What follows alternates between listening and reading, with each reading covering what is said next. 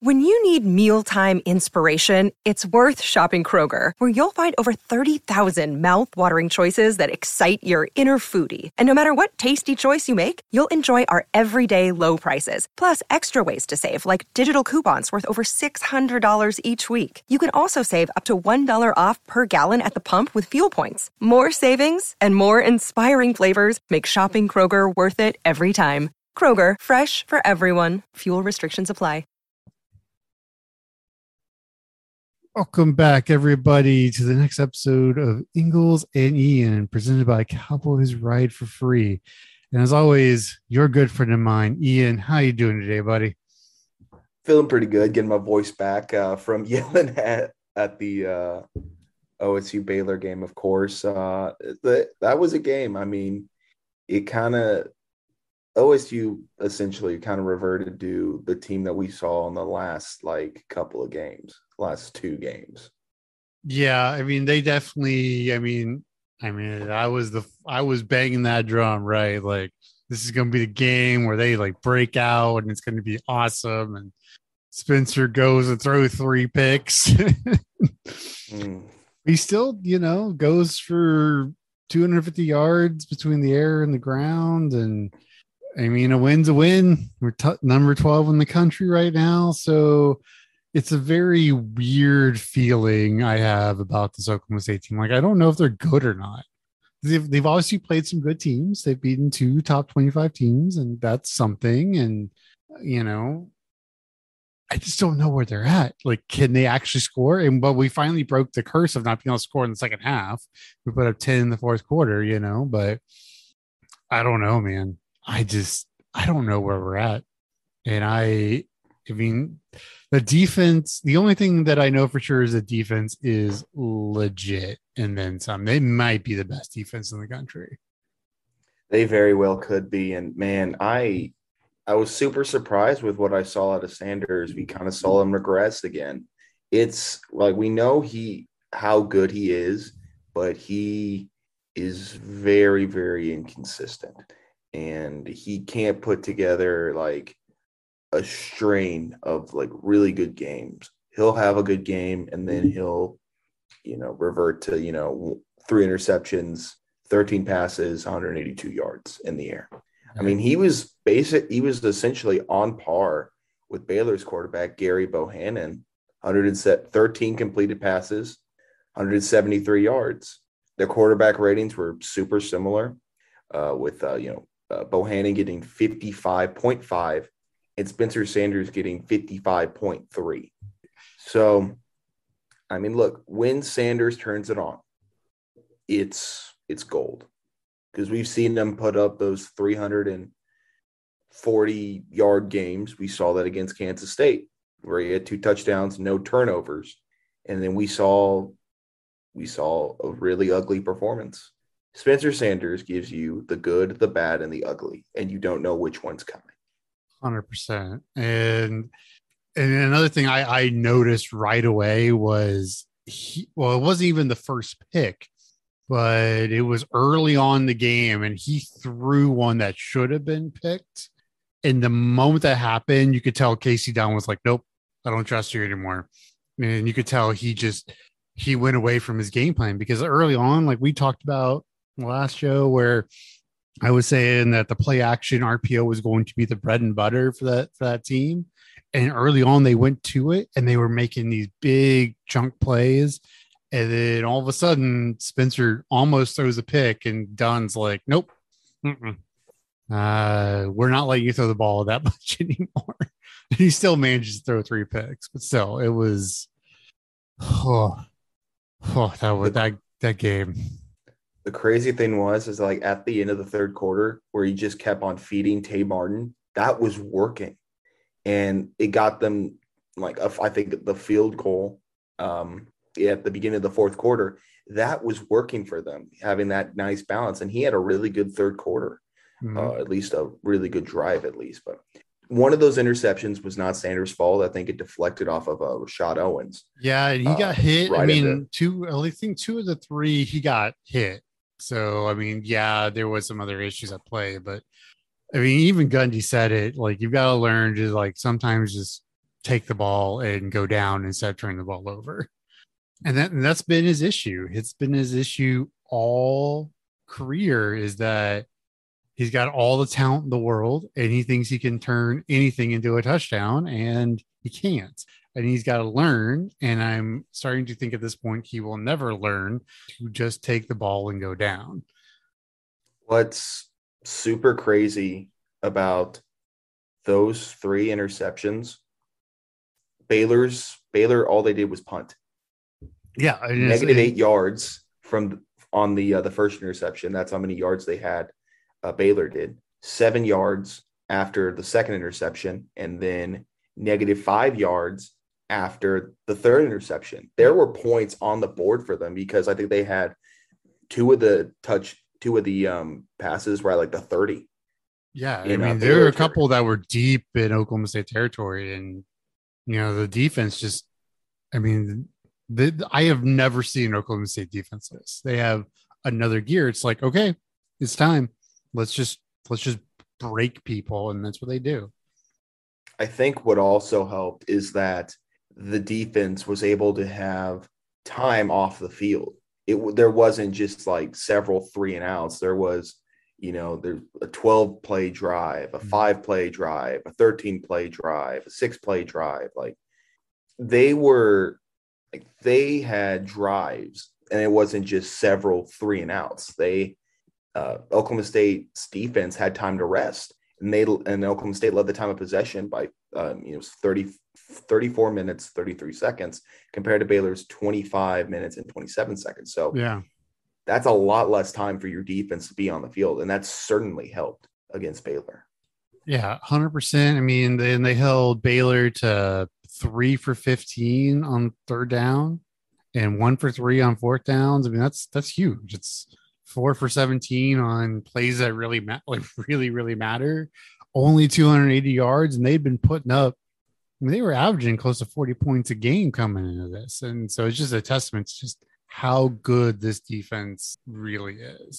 And they held Baylor in the first half. That was the first half for Oklahoma State. That was the best defense I've seen out of them this year because they held Baylor to 99 yards, six rushing. All of those rushing yards, Baylor ended up with 107. They got 101 in the second half. Right. And I just thought that was and crazy. half of that was on one play, that really yeah. fluky fourth down that they converted for the touchdown. Yeah. I mean, it was fantastic. I mean, the defense performance is awesome. And I just, just kills me seeing the offense doing what it's doing. I mean, yeah, they're we're winning, and that's five and zero oh is five and zero. Oh. Does no one cares? The history books do not care how you got to five and zero, oh, but we're five and zero, and you know, but it's still. Can we do this against Texas? Can we do this against OU? The, those kind of questions. I'll say this: This is Oklahoma State's first time being five and zero since 2015 when they made the Sugar Bowl and lost to Ole Miss. Uh, I mean, if you look back at the teams, I mean, that, that was a Mason Rudolph led team. They mm-hmm. didn't get to 5 and 0 after that. So, I mean, if you want to go into that route to where you're like, okay, maybe this team is different, I think you certainly can. And also, I mean, yard wise, Oklahoma State had 401 yards. Yeah. The only thing that they didn't do was score was score points. I mean, that's what happens when you throw three picks. I mean, it's just that's what happens. And so I'm going to get into my my hot take. I don't know if it's a hot take, I don't know, but I think it's time to consider benching Spencer Sanders. Well, now, okay, now what you've done is that you have you made your take a lot less hot because you've you've gone to the consider thing. They've been considering it all season. The thing that keeps Sanders with the starting job is what he's doing on the ground. And that Illingsworth doesn't have that ability. He I can't agree. run worth a flip. Uh, Sanders has, I mean, 12 carries, 76 yards. Probably don't win without those Sanders 76 yards. He had, you know, the longest run play for Oklahoma State with 25 yards. Yeah. He adds that that to the offense. And I and I agree. I I think he is a better quarterback. However, Shane makes less bad decisions.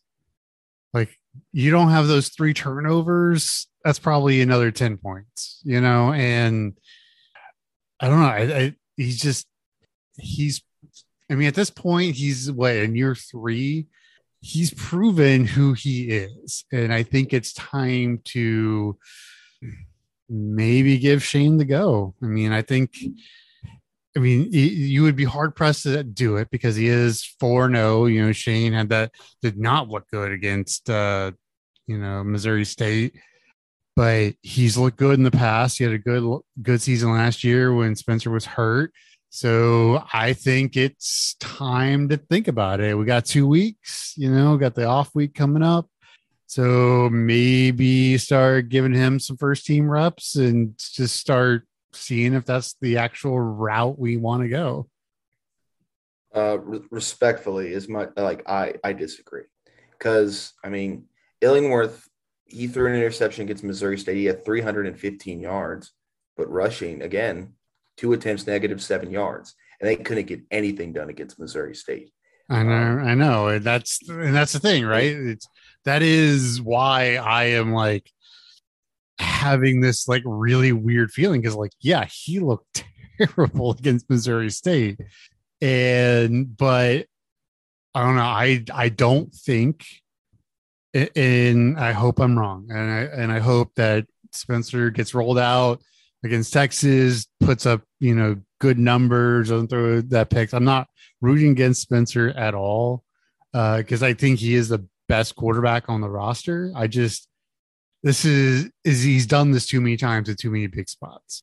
And we're going up against Texas, and you know he threw he had multiple turnovers against Texas last year. Uh, so I'm just hoping, hoping against hope that that doesn't repeat itself. And you know, but he at this point he just makes either he's got either he's got to change fundamentally who he is as a quarterback or they need to figure something else out because right now he just he makes too many bad decisions. I'm gonna I'm, I'm pulling up uh, Illingsworth's game log. In the four games he played against in 2020, it was Tulsa where he had like a fourth quarter drive, which he went four for five and 79 yards, which was good. Against West Virginia, he went 15 to 21, had 139 yards. That was the LD Brown game a lot of the offense came in on LD Brown. Is the next game he started was against Kansas. So of course he's going to look good. He had three touchdowns. But then you look at the OU game where he came in in relief. Out of 21 passes, he had five completions. Five. And he had several intentional ground penalties. And that the same thing could easily happen against Texas and you look at you know the Missouri State game, only one touchdown passing. That's Missouri State. He went 22 of 40 in that game. He throws a lot of passes, but he's not as accurate as I think Oklahoma State would like him to be. I like Shane Illingworth. I think he's a good guy. I think, you know, in due time, he'll get his time in the sun. But right now, I just think he's a little too green. And I think that the offense works better in a kind of run, running gun type of thing where Shane Illingworth kind of relies on on deep balls. And, well, and know, that that is the my one big gripe with him is he there's a mm-hmm. couple of balls, and this is something I've seen out of Shane a couple of times. He underthrows guys. And generally, you know, Spencer will either overthrow, a put on the money, or he'll like or make a bad decision. So I, I, I, and I get that. I get that. I'm just, I don't know. Maybe putting the fear of God into Spencer would be a good thing. Just be like, yeah, we're gonna sit you because you need to learn your lesson. Maybe that's maybe that's what needs to happen. But and and I'm conflicted. Like you know, Saturday night I was like, screw it, pull him, bench him over. You know, Monday Monday night I'm like, okay, maybe I was a little harsh. it's like you have that look. It's like you have that fight with the, your girlfriend, and you're like, the next day you're like, oh man, I was stupid. that's kind of how I feel right now. I mean, look, at the end of the day, he got the job done. right? Mm-hmm. He He's got that. 5-0? he had the 4-0. touchdown uh, drive to end the game off uh, with the Jaylen Warren uh, touchdown, his second of the of the night. He delivered some beautiful balls to Tay Martin. He had a good touchdown with Rashod Owens. I think that I think either way, you're in the same spot. But I think Sanders gives you a better chance at winning more ball games. Yeah, maybe so. You just can't you can't have three picks. I mean, because a good a better team is going to turn three picks into at least 14 points, and that's just you just can't do that. And maybe maybe it's just his one bad game. Maybe he got out of the way and the defense bailed him out. I don't know. I just man, I I I am uneasy every time he drops back in the to pass. I'm like, oh crap, is this is this the pick? like every every time. I'll say this. I think Baylor's defense is very turnover happy, and that's what makes him stand out. So I think, I mean, I, I think we know he's better than that. And I, I think that this Baylor defense was kind of just like primed for him because look, I mean, they've had they have seven interceptions in uh five five games. They're they're really solid. They almost had a fumble or they caused a fumble but didn't recover it. I think that they just have a you know a solid defense when it comes to getting those turnovers. And then credit to Dave Aranda, he did a really good job. Uh, just in just his second year, his first full year because of COVID, he's done a really good job uh, building them up. Yeah, I mean, their defense was decent. Um, you know, we our defense was just like we said before, lights out, man. Like that is incredible just what they did. And Warren continues to just be the truth. Like the last couple of years, when especially when the quarterback play has been kind of iffy, somehow, some way, Gundy finds somebody who just becomes the face of the franchise. Like yeah, we all knew Chuba was fast, but then all of a sudden he goes for 2,000 yards. And, you know, just it seems like every game there's somebody who steps up. And even the defense without the two, you know, top edge rushers, they're gone and they still get three sacks, four sacks, something like that, and just keep keep rolling. It is, and it is really amazing to be an Oklahoma State fan to see the defense when the defense gets up, be like, okay, they're gonna stop them here. You know, I, I grew up in the days where we were like, if we if we give up 30 points, that's cool because we'll we'll score 40. So I'm like, this is bizarre for me, but I I cannot just how good they looked and fast and like all the open field tackles. I mean, you were there in person, so you, you probably had a better better view than I did. But man, they they missed they missed almost no tackles. They were just on point the entire night. Dude, let's talk about Collin Oliver for a sec. You were doing him earlier. Freshman, he has stepped up big time, Mhm. replacing Brock Martin and uh, Trace Ford. Six tackles, five solo, and two of OSU's three sacks, including the one on the final uh, defensive play for Oklahoma State. He did a phenomenal job, and the kid's got a really bright future. I'm really excited to see what he does against Texas, which we'll say this Texas's O line doesn't look super great. This could be a field day for uh, the Oklahoma State defense. The one thing I think you gotta, you know, you gotta stop Bijan Robinson because that guy is a beast. You know, we've said that a couple of times already this season about how good these running backs are, and they've stopped them every time. Like, I mean, they were what we we gave up what we already said it, uh, 107 yards on the ground. Half of that was on one play.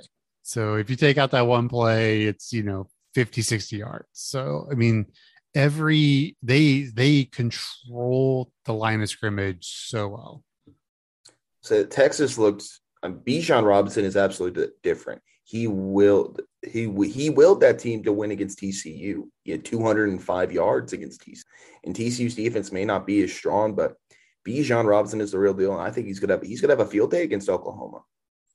Yeah, I'm really interested to see how Red River shakes out. I mean, that's I was surprised that Oklahoma only opened at like a four and a half point favorite. I thought it would be closer to a touchdown, but so you know the sharps and everybody else are thinking it's going to be a really tight game, and I think that's going to be really interesting to see. And I'm, I've been trying to decide what I think is better for OSU because obviously I want to see OU lose, uh, but is it better for OU? I mean, in the grand scheme of things, you know, everything goes perfect. OSU, OU go into the go into Bedlam undefeated. What's better? Is it better for OU to have that loss or not to have that loss? So I'm like trying to like determine that right now.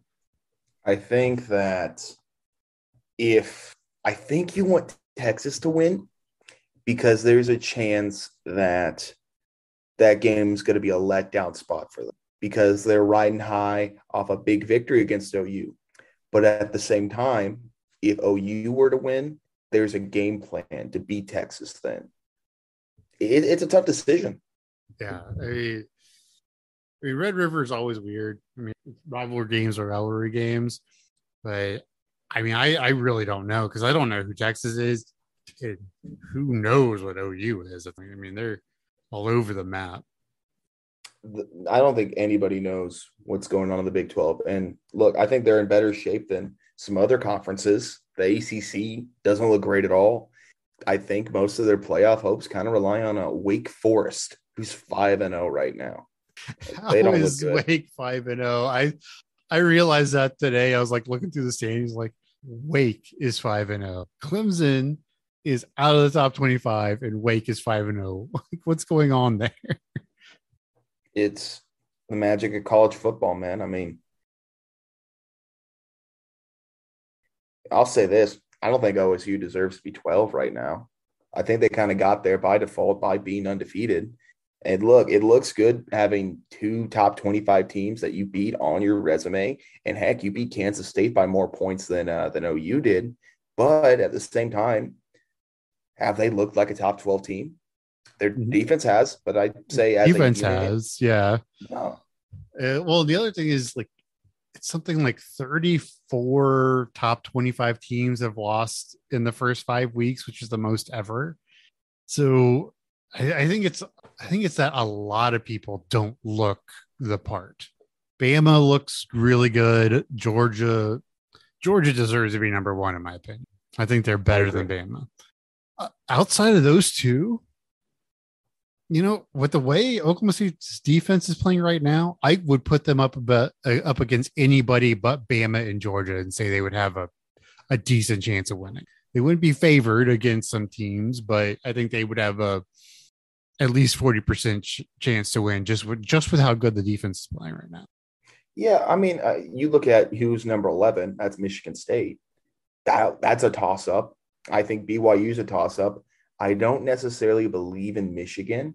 I think OSU could beat Michigan, but everybody else, you're kind of just like, well, I don't know. Yeah, I mean, besides Bama and Georgia, I mean, Iowa does look really good, but even they have, I mean, they got some issues. I'll say this: I think Penn State beats them. I think Penn State 100 percent beats in Kinnick. Oh, uh, at three o'clock. It's not a night game. I like Penn State. Uh, I I agree. I think I think Penn State's going to beat them completely. They might. I'll say this: I think Penn State might win the Big Ten.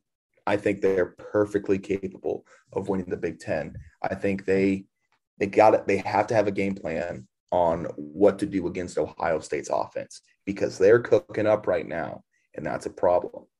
Right, but the thing with Ohio State is you're giving up so many points on the the defensive side. Like that could be the most non Big Ten Big Ten game ever, like 52 to 48 kind of game with how much like because Ohio State's they've been averaging like 38, 40 points a game they've been giving up. I mean, that's bad.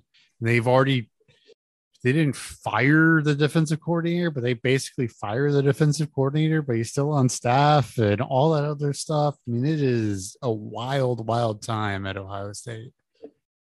Yeah, I think they're kind of dealing with the reverse angle of what Oklahoma State is. Because I think they think that they have a, you know, they're supposed to be a team with a killer offense or a killer defense. They don't really have that right now. I mean, to be fair, I don't think many of us thought Oklahoma State would be rolling in with a really high caliber offense this year. I think I think we thought it'd be better than it was, or better than this. I think I think that a lot of Oklahoma State fans were expecting Spencer Sanders for this to be a breakout year for him, and him having you know 300 yards a game and you know kind of beating teams a little easier than this, not not too close of games. Right. Uh, but to be fair, I mean, we did have all the wide receivers out for two games and the offensive line issues, everything else. And I don't know, maybe Baylor is just maybe Baylor is the game he needed. Maybe he was just like a little too confident, getting a little like, yeah, I am the man, you know, and maybe Baylor is what he needed to like get his head back into the game, be humble and just keep, you know, making the right plays instead of trying to make the play every time. They got a stretch of Baylor has a stretch of three games: West Virginia, BYU, and Texas. I they might be BYU or Texas.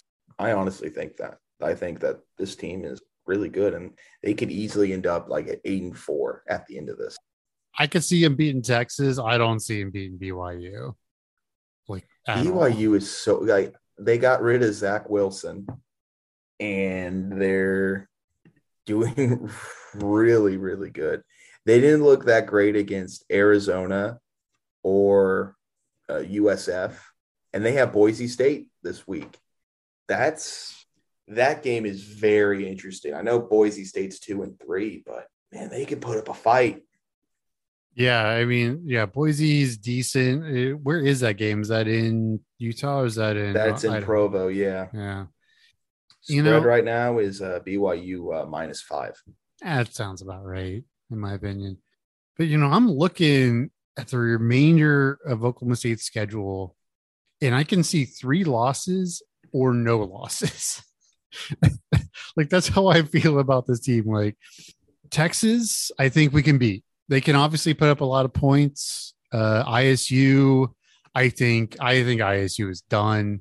Um, and with it being the 10 year anniversary of things, I think that's going to be sort of a Gundy's going to get on them like, look, we cannot lose this game kind of thing. Kansas is obviously Kansas. West Virginia is good, but I think we can beat them.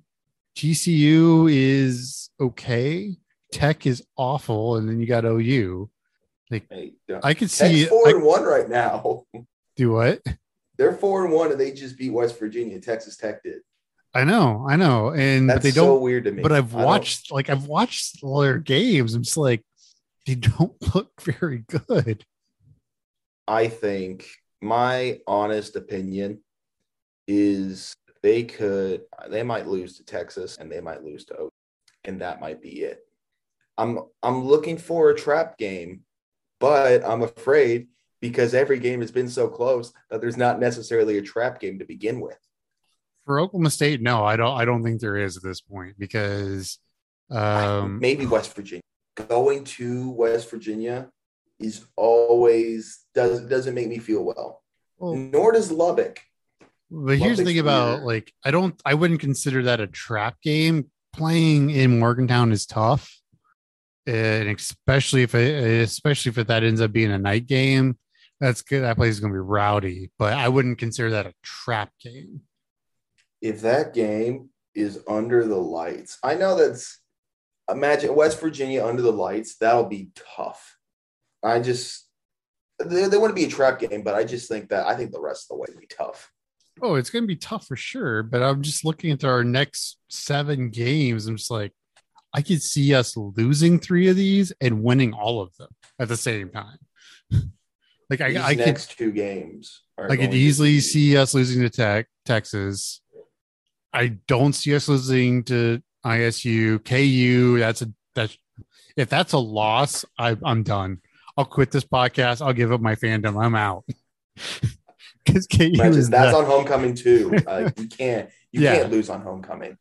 You can't. Like we were just saying, West Virginia. I mean, that's West Virginia in Morgantown.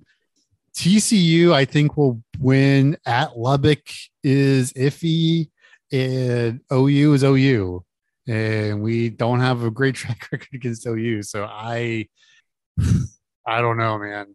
Like, there's part let's, of me that there's part of me that wants to hope that like yeah this this team's gonna win the Big Twelve, and there's all other part of me it's like nine and three.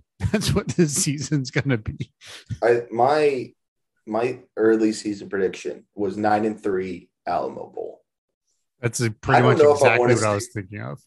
I don't want to stick by that. Obviously, I want to see that. I want to see them do better, but I think when you have you know three out of the next three out of the next four are on the road. I think that that's going to be tough considering. I mean, it helped that you went into Boise State in that environment. I think that helps so much because, I mean, look, it, look how rattled Baylor was. They had nine penalties, and and also I I gotta say this: Oklahoma State crowd was really hostile toward Baylor. A lot of bleep you Baylors, bleep you Baylors throughout the stands. I look, I I think I know what they did to deserve, to deserve that, you know, with all the Art Briles stuff. But at the same time, just like, what did Baylor do to us? I mean, just a cursory glance in my feel for what um and who Spencer Sanders have been, he tends to play better on the road. I don't know what it is, but he just tends to be better away from Boone Pickens. I don't know if it's the come at me, bro mentality, like, or what, but like he just always seems to like elevate when he's not at home. I mean, we'll see. Also, I mean, Spencer Sanders, he hasn't beaten Texas yet. That is true. Last two games, Texas has won. So, I mean, we're well, going to I mean, to be fair, last game. year with that roughing the punter kick was mm. complete crap. It was. It was. It was sure. at this Oklahoma State bar in Denver, and when that happened, we were all like, "What the bleep!" And everyone was so pissed. But that I don't. I'll have to look it up. But that is if you're in the, ever in the Colorado area, that's a fun spot to go watch a game. Like it's the first time I've ever been to like a college bar that wasn't in like Stillwater. It was, it was really cool being in Colorado and like all these Oklahoma State people showing up, and it was a lot of fun. Yeah, I mean it's. I assume those college bars are a lot of fun. I wouldn't know. I'm 20, but uh, we'll get there eventually. Um, but yeah, I assume that bar in Denver is fun. I went to the garage for that game, and it was a roller coaster of emotions. I'll tell you that. Yeah, and I, am and I'm glad we've got you know a week off. I, I think I think the bye week is about in the right like the the best spot because we've won, we've had some adversity. Now it's time to rest. Maybe our kicker can get his head straight, uh, and all of that, and then just like gear up and like, all right, let's roll. Let's go into it. Let's beat Texas. Because if, if all all things being equal, we come out of Texas with a win.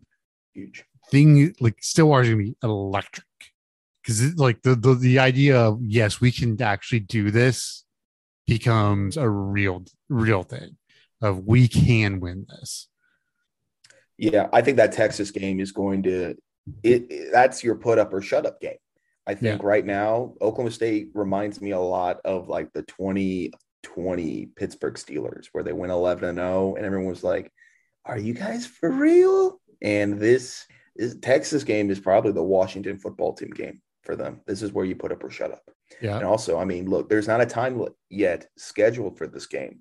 It's supposed to be either 11 o'clock on Fox or 6:30 on ABC, and I think that all depends on the Red River rivalry game, and right. also who has the first choice. I mean, I don't know what I would want more.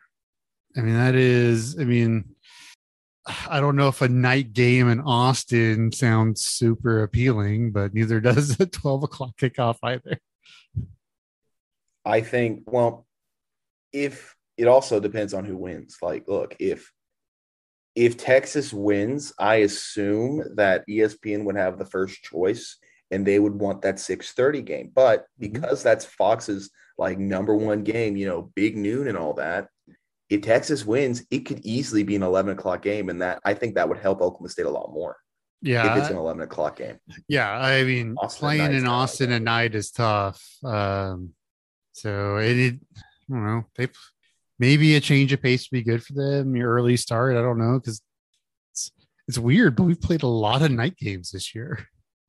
Yeah, I remember. I remember last year. It was like there was a stretch of like two thirty kickoffs, like all the way across the board. It was like 230, 230, 230, 230. So so many 230 kick. And I've said this before. That is my favorite time for a kickoff. It's 230. Oh, it's mine too, for sure. For sure. Like it's a great time to kick off. It's you know, it's in the middle of the day. Also, if you lose at 11 o'clock, your day is virtually ruined. virtually, because you have 12 hours of football to stew about your team's loss. I posted this in Slack, and it was the best thing I have read about college football. Um, oh, let me find it. But it was this great piece. I don't remember who wrote it, uh, but it was about like how how it feels to like play or be college football fan.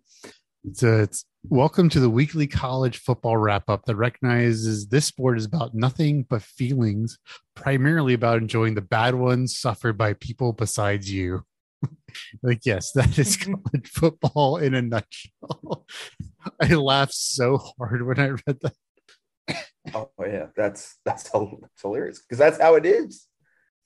Yeah, and especially after that like Baylor video came out where like, yeah, they do like steal all traditions. I'm like, yeah, okay. Oh, I'm glad you saw that. I did not know what to make of that video. I was like, dude, come on. It's just like you're pissed and you know, we were doing that stuff before tech was doing it and all the other I've heard that forever. They're just sore look, losers. You don't see like, like Penn State does Sweet Carolina, right? You don't see the Boston Red Sox be like, hey, you stole our tradition. I think that like a lot of a lot of college football traditions are one of the same, and that's just how it is. Yeah, I mean, absolutely. And I just was like, all right, Baylor, come on, grow up. This is this is why we call it. This is why we talk. Because no, I mean it's warranted. It's absolutely warranted. That's yeah. I mean, look, it's that was that was honestly a really fun game. I'm not even gonna lie. That was uh I enjoyed that game thoroughly. That might have been the best because the th- here's the thing. Out of all the games, I think this one was the. I'm going to say why. Like Missouri State, you're reeling off a di- like you're like that. This is a disappointing win. Tulsa, you're like this is a disappointing win. Against Boise, everything was super super weird. You were just happy that game was over. Kansas State was that you were like okay, that's that's okay. But against Baylor, I feel like that was like, is like you weren't really out. You weren't like, you were always in control, and the defense had defense just shined through. Yeah, I mean, we never trailed the entire game, and I think that's one of the hard parts about it is it is just because of the offensive missteps, especially with all the interceptions and such. Like it felt like we were behind, but we never were. We we led the entire game. Uh, I'll, I'll clarify. This was the best game as a fan, not OSU's best game. Like as a as a fan, like the way it played out, I think that was that was pretty good. I can agree. I mean, yeah, uh, it was yeah, it was a fun time. I I ended up watching it at a sports bar in downtown Charlotte by myself. I'm just like, everyone's looking at me like, who are you? I'm like, because like college football is not a big deal here because there's really no like it's it's not like it is in Oklahoma. And I'm just like sitting there at the, the corner. Duke's Mayo Bowl in Charlotte. I don't understand. It should be like the the hub of college football. What do you mean? and I'm just sitting there like, I promise not. I was like telling the, the person behind the bar is like, I promise not to get too loud. and like a couple of times I'll like get up and like do this and like sit back down. Like, okay, keep it together. Charlotte, Charlotte's a weird melting pot for college football. It really kind of like Dallas in some ways. You get your North Carolina, your Duke, your NC State fans. You probably get some Clemson and South Carolina fans. Heck, you probably get some Virginia fans, Virginia Tech, Tech, fans. Yeah, I mean it Heck, was. You probably get some Tennessee fans. Probably, yeah. I mean, t- I mean, it's Knoxville's five hours from here, maybe.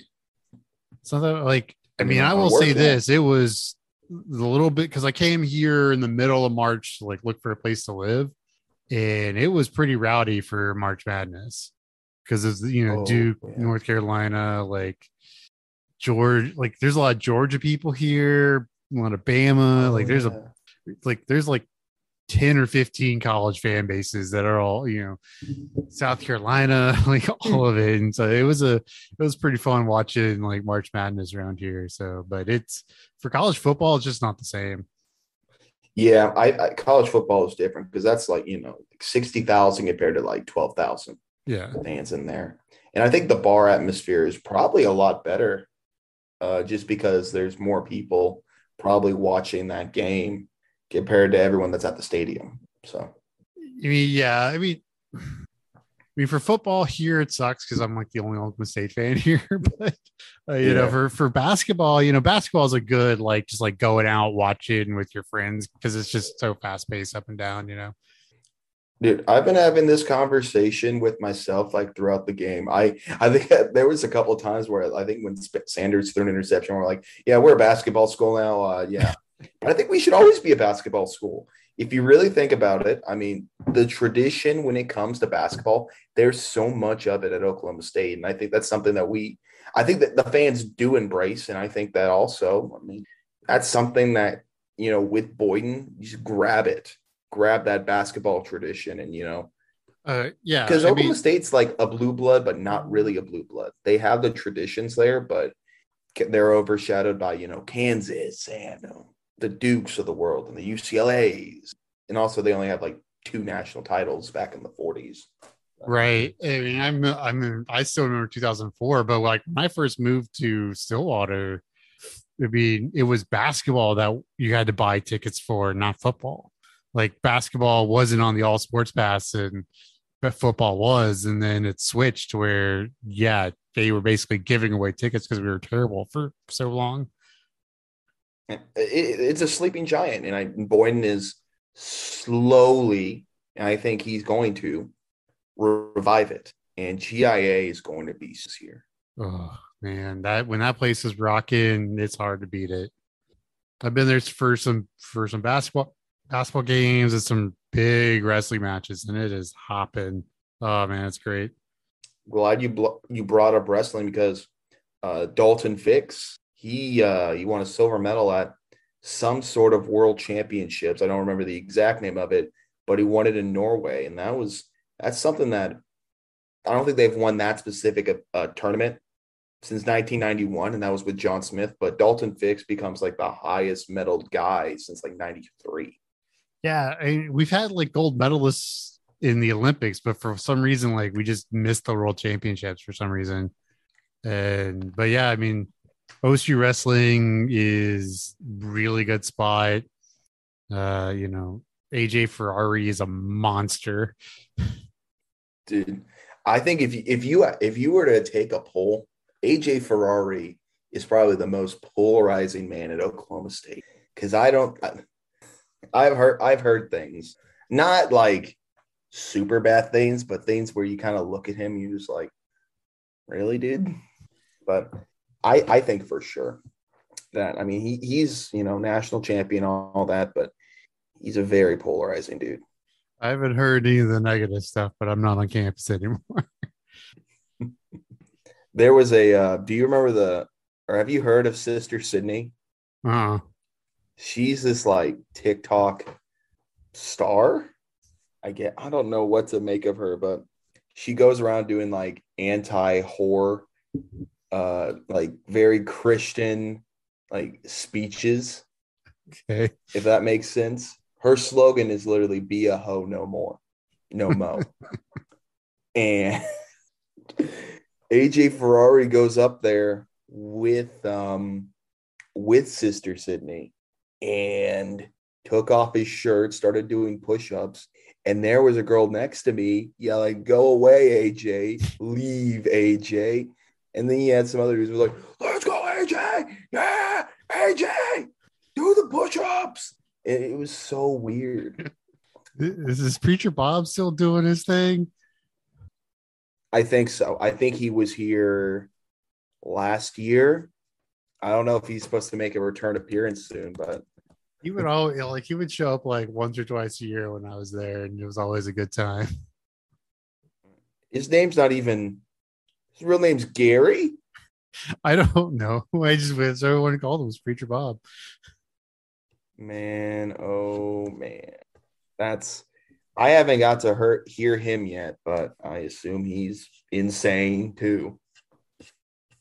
I mean, he was insane, you know, 15 years ago. He might sound normal now with how insane the world has gotten. Yeah, his real name is Gary Bowman. He's not even a Bob, he's a fraud. Uh, well, I, I'm sure that the audience loves this. So, how about we say goodbye Let's until next time? So, thanks for coming out. As always, cowboysrideforfree.com. Find me on Twitter at, at Jacob Ingles. Um, find Ian and at all of his stuff. It'll be in the show notes. So, yeah, until next time, everybody.